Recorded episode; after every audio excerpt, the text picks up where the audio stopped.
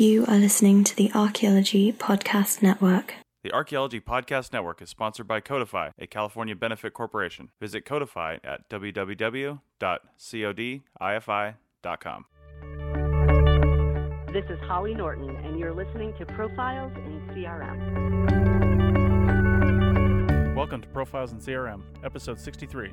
I'm your host, Chris Webster. Profiles in CRM asks CRM professionals nine simple questions. The answers vary wildly depending on their experience and education. Because of the nature of contract archaeology and how small this field really is, some people choose not to reveal their name or the company they work for. Stay to the end of the show to hear how you can have a chance to answer these same questions.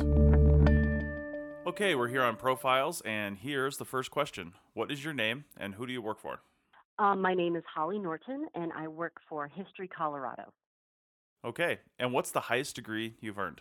I have a PhD from Syracuse University. How long have you been working in CRM? Um, I've been working in CRM about 12 ish years. Um, I, I say 12 ish because there's grad school interspersed in there and, Mhm. you know, things get a little bit gray, but about 12 ish years.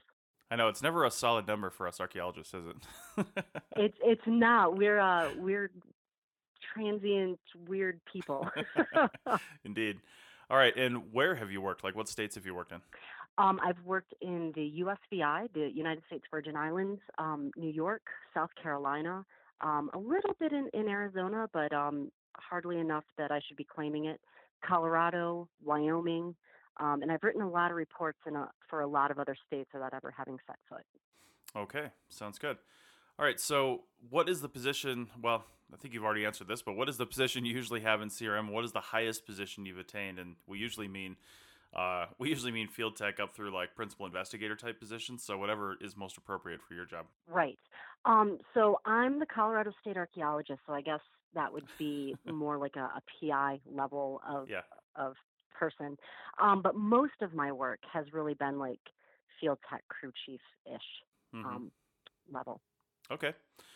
All right. So now the the fun-ish questions. Um, what is the best thing that's happened to you that's related to being an archaeologist? And this can be personal or professional. I Oh, say gosh, I say I'd personal thought because I well, I say personal because I met my Yeah. wife on uh, my very first archaeology project. Oh, that's fantastic, and that's Yeah. like that's something you hear sometimes, like not real Right. often, but That's great. Um, no, I I actually did not marry an archaeologist, so I, I can't claim anything like that. Um, right.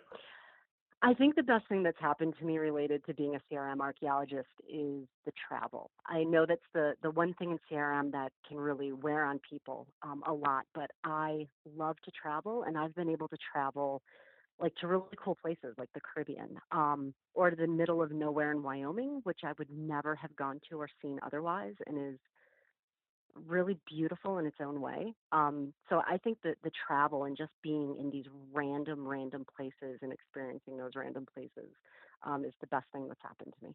Awesome. All right. What is the biggest thing that you would change that would make being a CRM archaeologist better? If I could change one thing, and this kind of relates to the next question that you're going to ask me, Mm-hmm.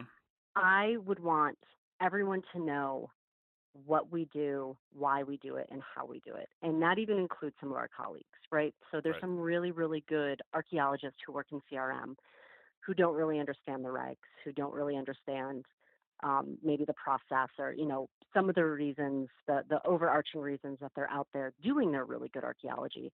Um, and, and I think that's hurt us more than helped us over the last few decades. So I would change people's knowledge of the Section 106 process in particular, as well as other um, regulations that people work under. Right. Indeed. Okay. Well, furthering that question, then, what is your career goal in Yeah. CRM? My my career goal in CRM is for everyone to know how awesome um, CRM archaeology is, because it's you know 90% of archaeology done in the United States is Mhm. CRM archaeology in some way, and um, I think it would be great for the public to not only know what we do, but kind of respect what we do and support it, um, instead of it just being this weird thing that they hear about sometimes on Thanksgiving or Christmas or at a random bar conversation. right. Indeed. All right. Final question. uh, if you could give, if you could give an undergrad thinking about a career in CRM one piece of advice, what would that be? Get as much variety of experience as you can. It can only help your career. Show notes for this and all episodes can be found on the Archaeology Podcast Network website at www.archaeologypodcastnetwork.com forward slash profiles. At that page, you'll also find a form that you can fill out so you can be interviewed on the show. Interviews take less than 30 minutes and you don't need any special equipment. Thanks for listening, and I'll see you in the field. This show is produced by Chris Webster and Tristan Boyle and was edited by Chris Webster. This has been a presentation of the Archaeology Podcast Network.